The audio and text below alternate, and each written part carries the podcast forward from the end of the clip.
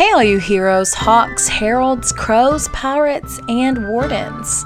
Welcome to the Dragon Age Lorecast, where we unpack, discuss, and galaxy brain about all the lore behind the Dragon Age series. We are so excited to bring you this podcast. Every episode, we'll be talking about a different topic in the Dragon Age universe. From character deep dives to exalted marches and elven gods, we will cover it all. There will be spoilers. And always remember swooping is bad.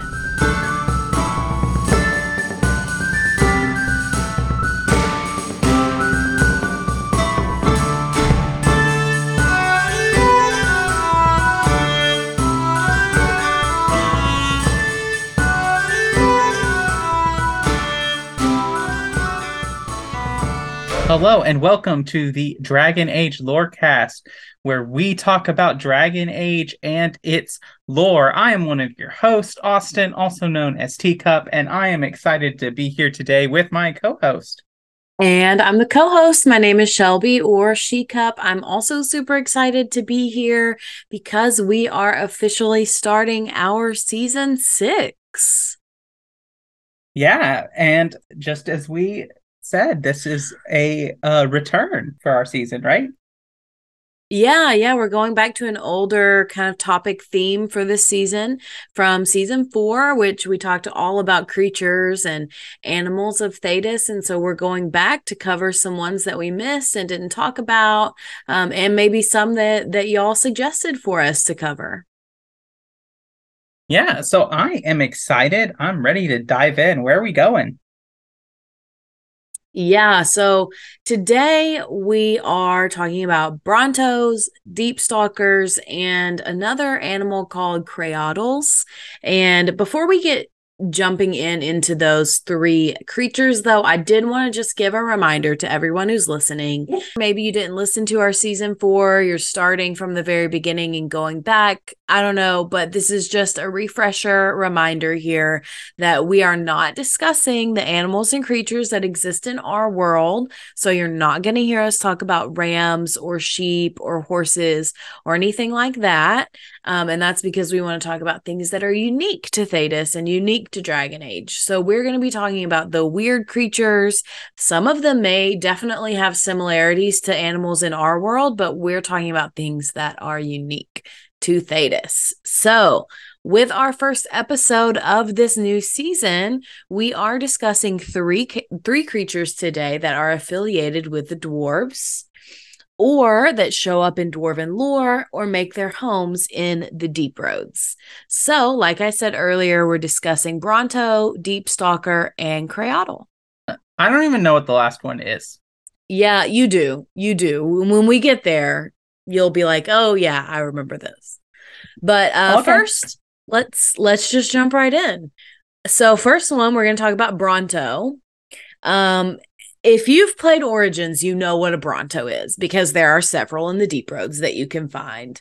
Um, some people say that the Bronto was actually bred by the dwarves, while others argue that they are some kind of ghoul animal that is infected by the taint. We don't know what's true, but those are the two prevailing hypotheses. Yes, you have a question already. Go ahead. So you're telling me that there's disagreement in Thedas Imagine, imagine that. oh, the humanity.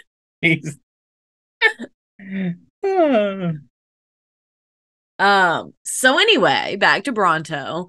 Um in origins like i mentioned there are several that you can find scattered throughout the deep roads. Some of them even seem to be actively working with the darkspawn which lends credence to the theory that they are tainted creatures um, but of course, of course, uh, Bronto meat is actually an Orlesian delicacy because, of course, it is. I don't know why that tracks, but it just does for me. What do you think the internal temperature of meat needs to be to make sure that taint is cooked out of it? I'm going to go ahead and guess well done. Okay. I just, I needed that I guess it's gonna be that kind of episode where I just say whatever thought pops into my brain. But that's where I went. What what I hope they're not eating it rare. I um think I'd just become a freaking vegetarian. I think so too. Yep. So um anyway, people say that Brontos in Dragon Age are based on the real world dinosaur, the Brontothere. Um, Austin, I have a picture of it in the notes. I'll post a picture of it on socials or in the Discord when this episode releases, so everybody can follow along. Um, but I I totally see it. What do you think? I would agree with that. I always thought it was like a weird, like, hey, here's this weird rhino kind of thing. Mm-hmm. Yeah, yeah, absolutely. All right, so let's let's get into just their general general bio and information about them. So basically first is the Bronto is an animal that you can almost only find underground. I think there are a couple occurrences of them above ground, but very very rare. Um, and you also see them in dwarven settlements, but interestingly enough, while they are herded by the dwarves, there are some of them that do live wild throughout the underground of southern Thedas. So I'm not really sure what the underground of southern Thedas looks like if it's not cultivated by the dwarves, if it's not the actual deep roads. Um, but that is what the lore tells us experience tells us that they can look vastly different, um, especially the deeper you go. If we compare the uh, Uncharted Abyss to the Deep Roads, looks like different environments. That is a very fair point. But to get a little bit more interesting here with our Bronto discussion today, I I I know we've compared them to rhinos. They do look like rhinos, but they also give me big camel vibes because they require very little food and water. And what they do get sustenance from usually comes from water, fungus, or mushrooms. And interestingly enough, rocks. Yeah, you heard that right. Rocks. And the dwarves often refer to them as rock lickers, which to me sounds like a slur, but that's just me. Hmm. Rock liquor sounds like something you would call Illyriumatic. so it is a slur, canon. I mean, I I know that the way that they like ingest lyrium as Templars is not in its like raw form, but still. You mean they're not licking funny. it? No, I don't think they're licking it. Um, um, yeah, that's fair. So I do have a couple quotes. So, first is a quote from the Codex, and this says, Sent for more Brontos from Orzammar today. We lost two in a landslide, and they were carrying full loads of silver and iron. Those responsible have been flogged. The creatures are useful underground in wide tunnels, but not so sure footed on the mountain passes. And bringing them to the surface in daylight is always a catastrophe waiting to happen. They're spooked by every sign of movement, and once riled up, they'll charge just about anything in sight. Bah! Must investigate the possibility of using a more even tempered beast. Donkeys, perhaps? The humans swear by them.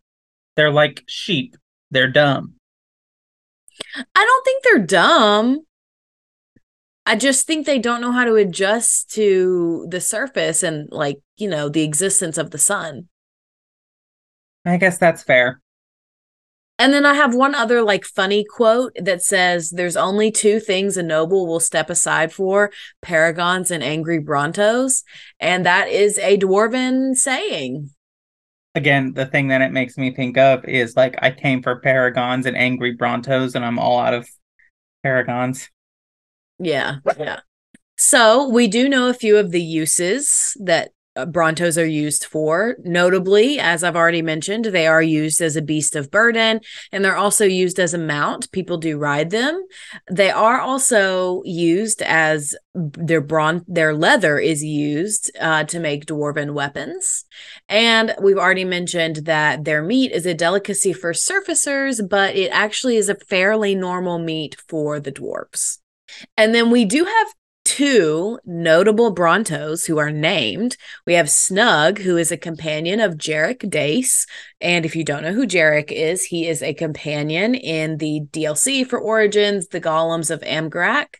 And then the second notable Bronto we have is Wonka, who is a companion of the dwarf Radagan, who is the Carta boss who is assigned to capture Hawke during the Legacy DLC. So we do have two named Brontos. And we do see them in all three games. DAO and DA2, we see them almost solely in the deep roads or at least areas near a deep roads entrance.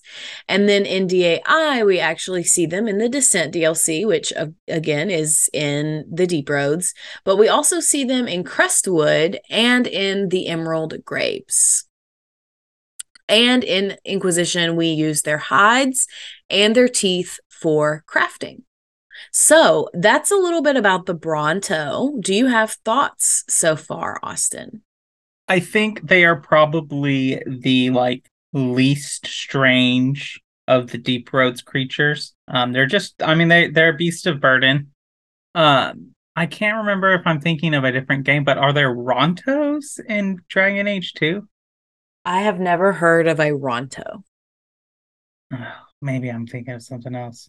Oh well. Anyway, I think, but their Bronto leather, I is that the one that gives you kind of like a cool little white thing color when you tint with it? I'm gonna be really honest. I do not have that memorized. Oh. All you remember is ring velvet. That is correct.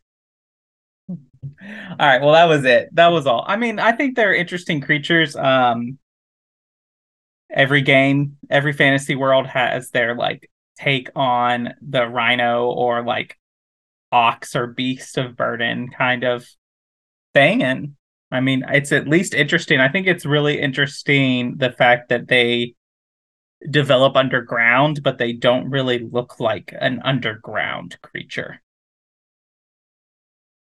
yeah, I think that's fair. I think for me, the thing that I find most perplexing is the the claim from some dwarves that they are actually infected by the taint, that they're ghoul of some some capacity. We are not really sure, but that's the thing that's most perplexing to me because if we think about that and we think about the fact that okay, this is a normal meat for dwarves to consume, it makes the claim or the rumor, I should say, that the Kal-Sharok dwarves are tainted dwarves make a little bit more sense.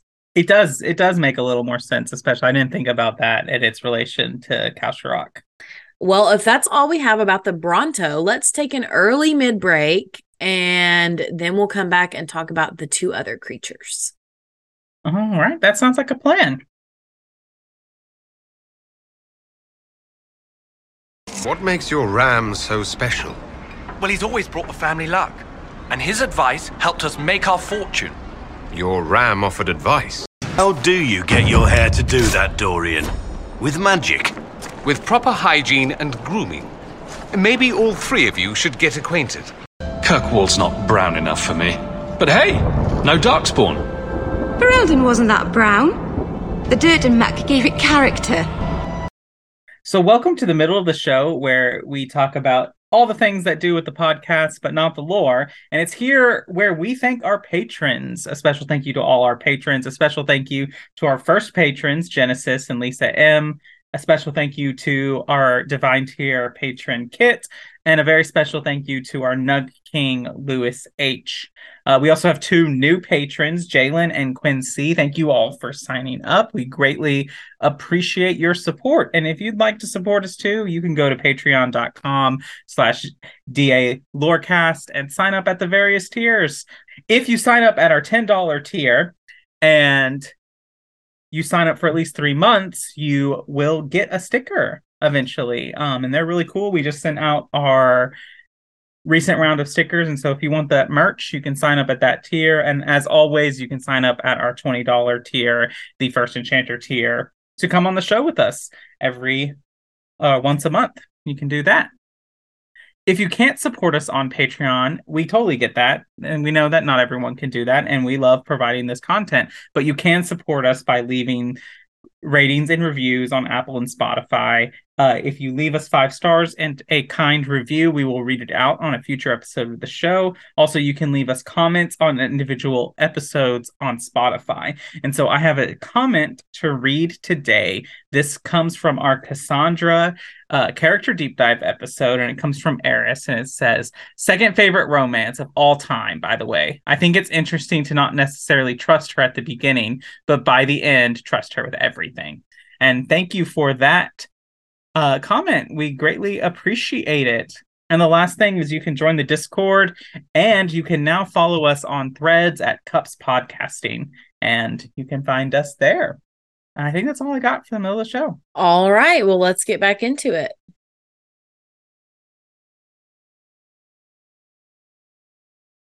Have a care where your eyes linger, Alistair. Yes, well, don't worry. It's not what you think. I see. I was looking at your nose. And what is it about my nose that captivates you so? I was just thinking that it looks exactly like your mother's. I hate you so much. I was one of the crows you hired to kill the Grey Wardens. I thought you looked familiar. Well, I just wanted to report that I failed my mission, Loghain. You don't say. I'm terribly broken up over it. Hmm. Well, thank you kindly for informing me. You fear barbarians will swoop down upon you. Yes, swooping is bad. So let's get into the Deep Stalker. Yes. Okay, so the Deep Stalker, I have a few fun facts. Um, in dwarven fairy tales and nursery rhymes, they often appear as villains or at least antagonists.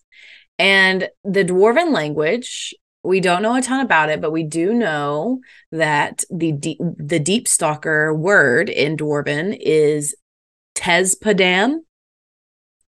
And I think they look like lizards with worm mouths that are able to curl up into a ball that looks exactly like a rock, which I also find absolutely disgusting. Yeah, there's really only one uh creature that I find like more disgusting or creepy than the deep stalkers, and that's those grub things from Awakening. Really? All right. Okay, well, let's get into a little bit about them. So, they are small lizard like creatures that, again, are found primarily in the deep roads and also in caves throughout Thedas. They are pretty vicious, even though they're small. Their number one prey is the common nug. They also carve tunnels through the stone of Thedas in search of all of their prey, which I'm just going to be honest here. We've talked about how nugs eat rocks. We've talked about deep stalkers tunnel through rocks. Freaking Brontos lick rocks. I don't know what the obsession with rocks is, but I don't like it. And frankly, I never ever would want to meet any of these creatures in real life ever. Even a nug? A cute little nug? No. You don't want to meet I the hairless bunny? The nug would be fine if it wasn't for the hands. Oh, yeah, that's fair. Okay, but let's get back to the deep stalker for a little bit because I do have a quote from the codex. And so this is this one was just really interesting to me, so I wanted to read a lot of it. So it says this. Deep stalkers are one of the few natural, non darkspawn creatures to live deep underground. They generally burrow deep beneath the ground and then strike when their prey is within their midst. Stalkers have round mouths full of serrated teeth and come in several types. Spitters have venom glands and can spit secretions that slow or injure the prey. Jumpers hurl themselves at their targets, knocking them down and making the kill easier. The most common variety scares its prey, leaving the unfortunate victim helpless against the rest of the pack.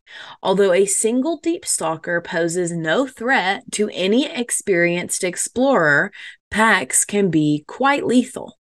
Okay, I just I have several things. One, this might just be a game mechanic, but these things hang around corrupted spiders. Okay.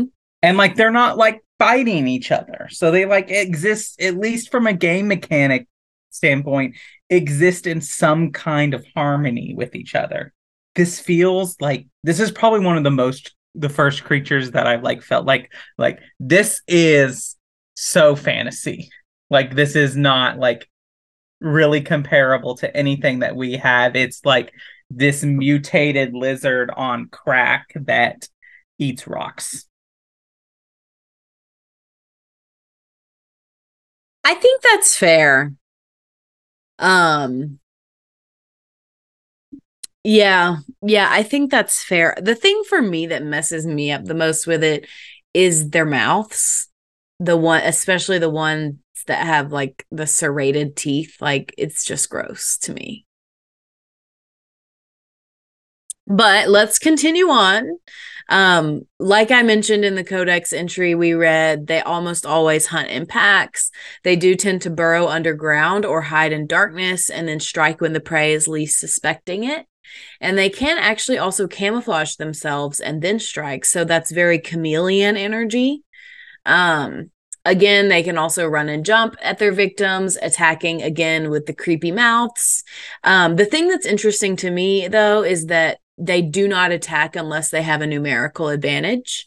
Um, and they also will lure their prey out away from the prey's pack um, to single them out, basically, and then attack them. So that's a little bit about the deep stalkers. But before we talk about where we see them, I um, have a few dwarven fairy tales things to bring up. So I have another dwarven saying, and this one is A fool trusts his eyes, a wise man fears that every rock is a deep stalker. So that's another little dwarven motto. And then mm. I have a story. Um, this is a common tale told amongst the dwarves, and it was said to be originally told by Paragon Ebrian. And this is how the deep stalker came to be. In a time only the stone remembers, a warrior named Gasson won honor and glory for his house. He won a dozen provings and defended his thaig against a legion of darkspawn. But though he was bold, Gasson was also selfish and unkind, with a temper like spitting magma. He would rant and rage, mock and malign, until eventually Gasson's friends turned their backs on him. His house crumbled, and he was cast into the deep roads. There in the great darkness, Gasson's anger roared up so bright it blinded him. He snatched up his sword and began to attack the carvings honoring noble paragons that lined the walls. One, two, with each blow of his sword, he cursed the paragons and the stone herself in a voice that echoed from one end of the deep roads to the other. But the stone always hears the voices of her children for good or for ill. As the carvings fell in ruins at Gasson's feet, each chunk of rock uncoiled, becoming a horrid creature with a maw full of teeth. One, two, hundreds rose and surrounded Gasson in a pack, devouring him bite by bite before scattering into the dark. The creatures, which we call Tezpadam, stalk the deep roads to this day. They can curl up like tiny stones, waiting to pounce upon trespassers as they pounced upon Gasson so long ago. And that's why you're not to play noisy games near the entrance to the deep roads. They just might gobble you up too. Do you know what I think of? This is going to be like super, super niche, but I feel like our audience is the one.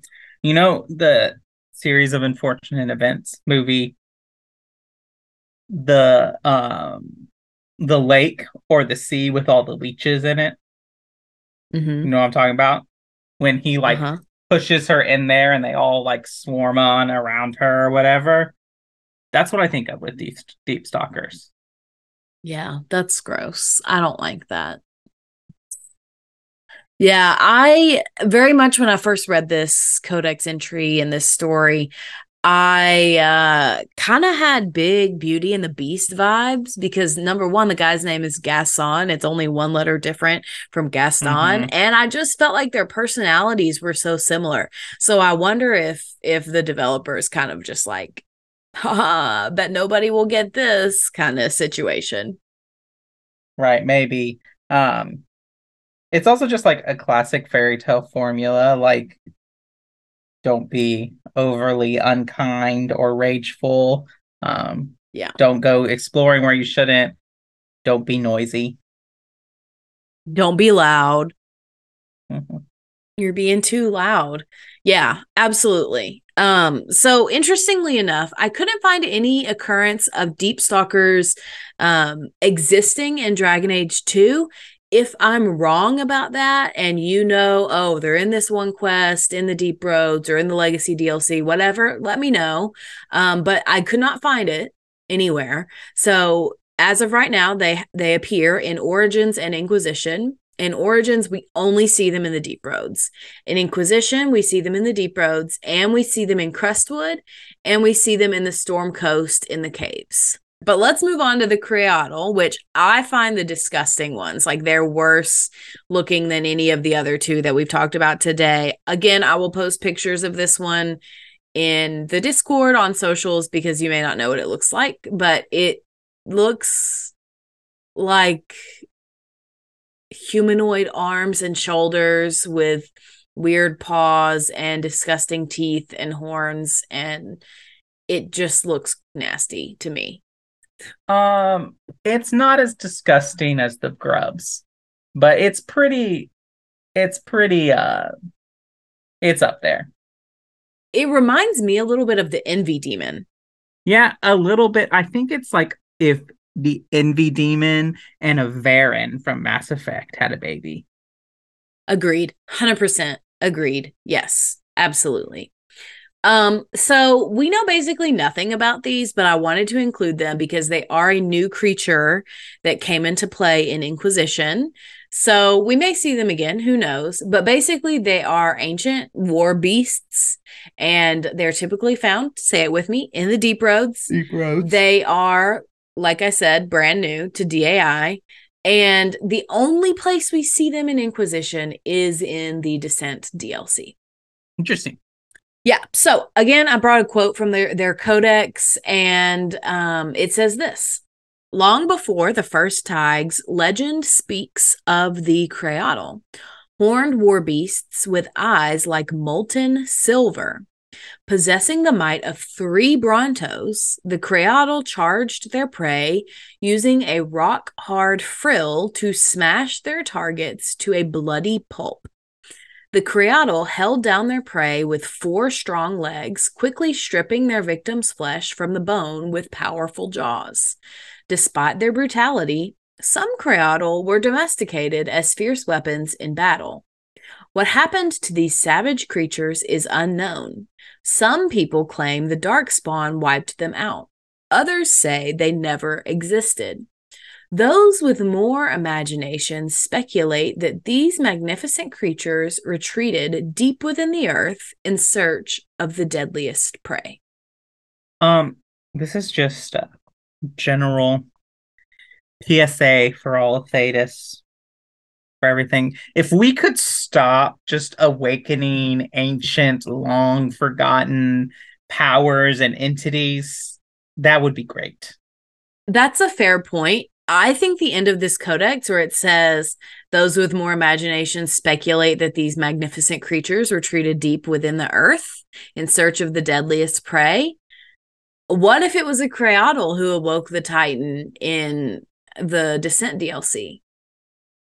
It's possible. What if they're what if the dead what would be the deadliest prey? Would it not be the archdemons? I would argue it would be archdemons or titans, one of the two. Yeah. It's interesting. Okay. well, um, that is the Cretahl and the Deep Stalker and the Bronto. We've covered some dwarven beasts. Do you have thoughts about any of the three, about anything we've talked about today before we get into our side character? Every time we talk about the dwarfs, every time we talk about anything related to their environment, to their culture, to whatever, I'm convinced more and more never to live in Orzammar. That's a fair point. I personally still want to know what's up with Kal-Sharok but that's just me. Yeah, I mean, I want to know all this information. I just like the dwarfs have got it rough. Yeah, I mean, with all of this danger that literally surrounds them every day of their lives, it kind of makes sense from an evolutionary perspective that their birth rates are declining. Like, you know what I mean? Their bodies are just kind of saying, no, this is not the environment to raise a child in we we revolt no i would be curious to know like statistics of like comparing sample size birth rates from like surface dwarfs versus those who live in Orzammar and Kal-Sharok. Yeah, I would love to have that information, but sadly enough, we don't have it. All right. right. Well, let's let's get into our side character for today. This is an interesting one that I've had on our list for a while. It's Brother Burkel, who is a dwarf. Um, we unfortunately don't know a ton of information about his backstory, but I will give you the information we do know. Um, but before we dive in, Austin, do you remember who Brother Burkel is? Of course I do. Okay, who is he? Um, he is a dwarf. uh he's a dwarf that you meet in Dragon Age Origins. He wants okay, to start right. he, he, wants to start the chantry in Orzammar. That is correct. I really thought you were going to end with he is a dwarf. Um but yes, so he is a surface dwarf actually who as far as we know currently is from the Redcliffe area and he is a unique dwarf because, as you said, he is a follower of the Maker, Andrastianism, and not only that, but he is a brother in the Chantry, which is the highest rank that a man can attain in the Chantry. So we meet him in Origins as he is a side quest giver because he wants to open a chantry in Orzammar and he is requesting the hero of Ferelden's help to do so.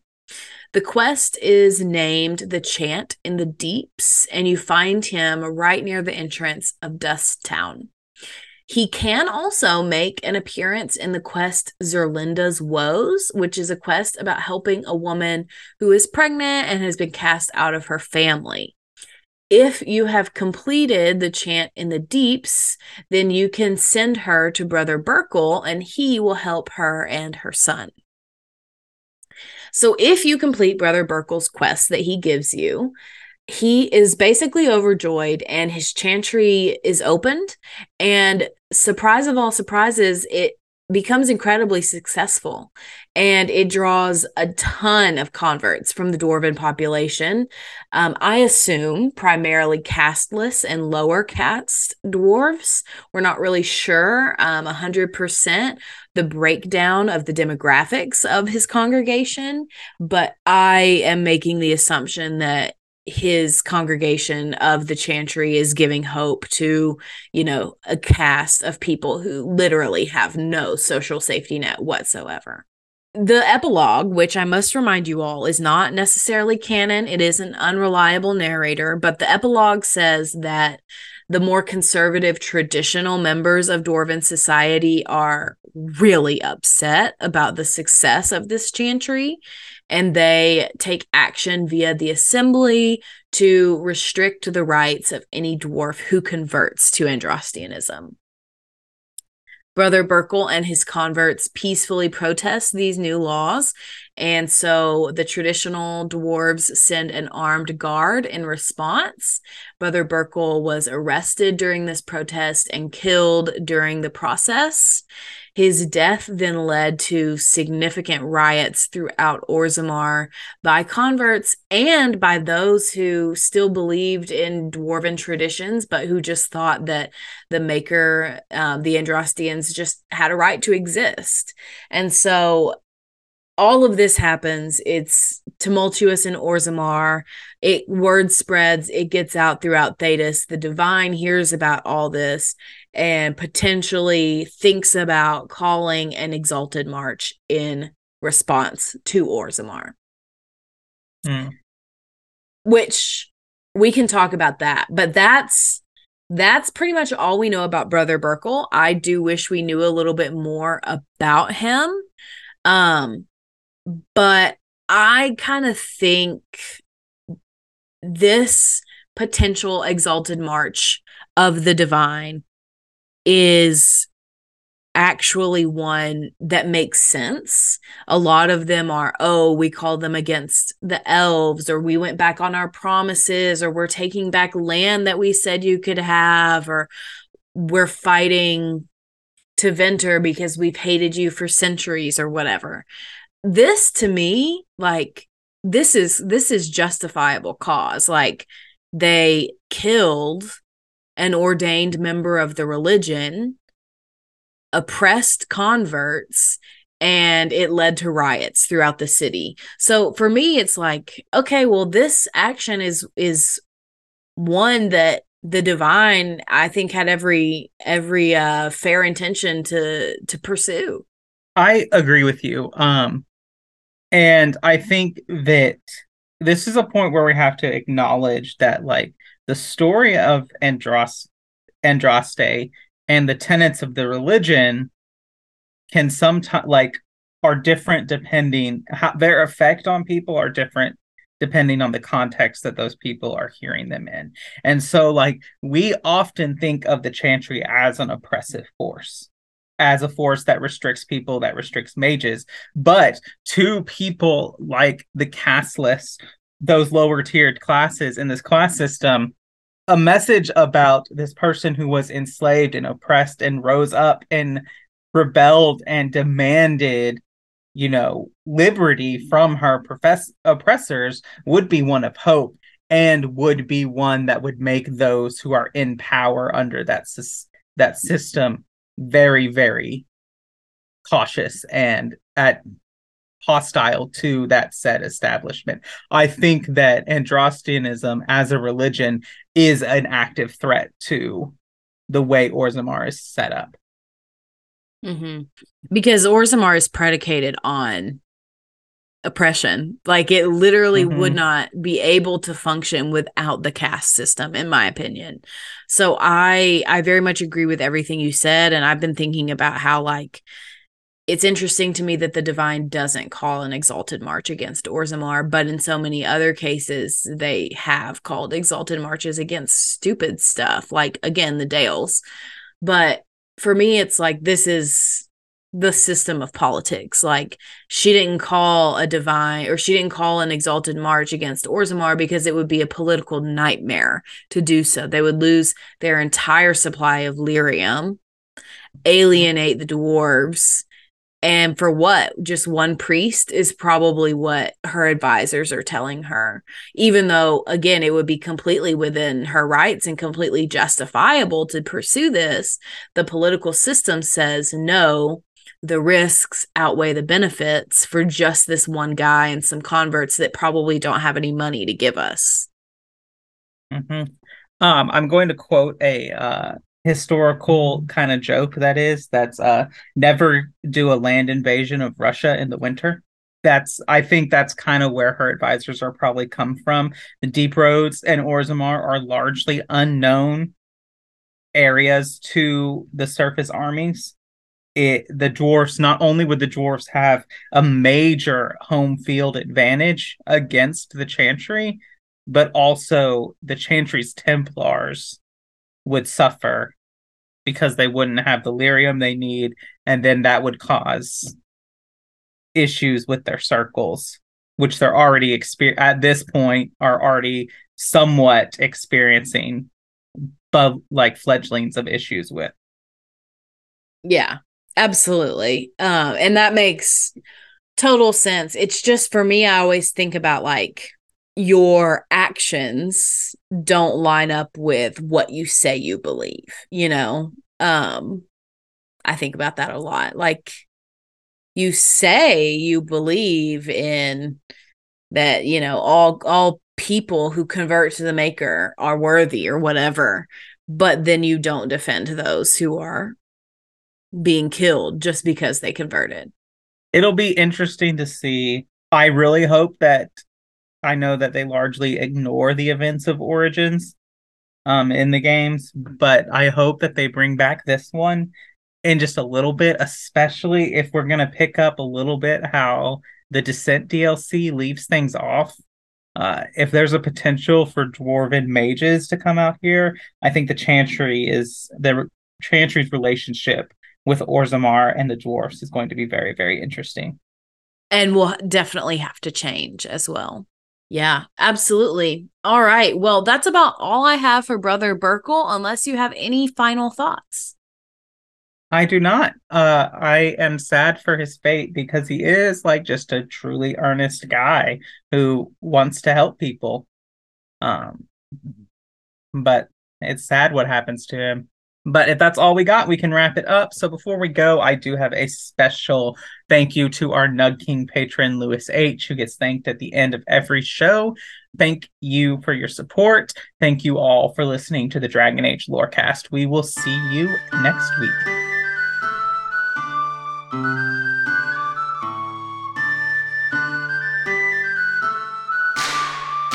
Thanks for listening to the Dragon Age Lorecast. You can find us on Twitter at DA Lorecast. If you have any lore questions, topics to unpack, or side character suggestions, join our Cups Podcasting and More Discord server. It's easily the best place on the internet. You can also support us financially through our Patreon. You can find us there on patreon.com slash dragonagelorecast. The Dragon Age Lorecast is part of the Robots Radio Network. For more information about the Robots Radio Network, join the Discord server via the link in our episode description. If you enjoyed the show or learned something new today, please subscribe, leave us a review, and join the Patreon. And if you enjoyed our intro and outro music, give a big thank you to Pipe Man Studios. Thank you, Pipe Man. Thanks again for listening to the Dragon Age Lorecast. We'll see you next time.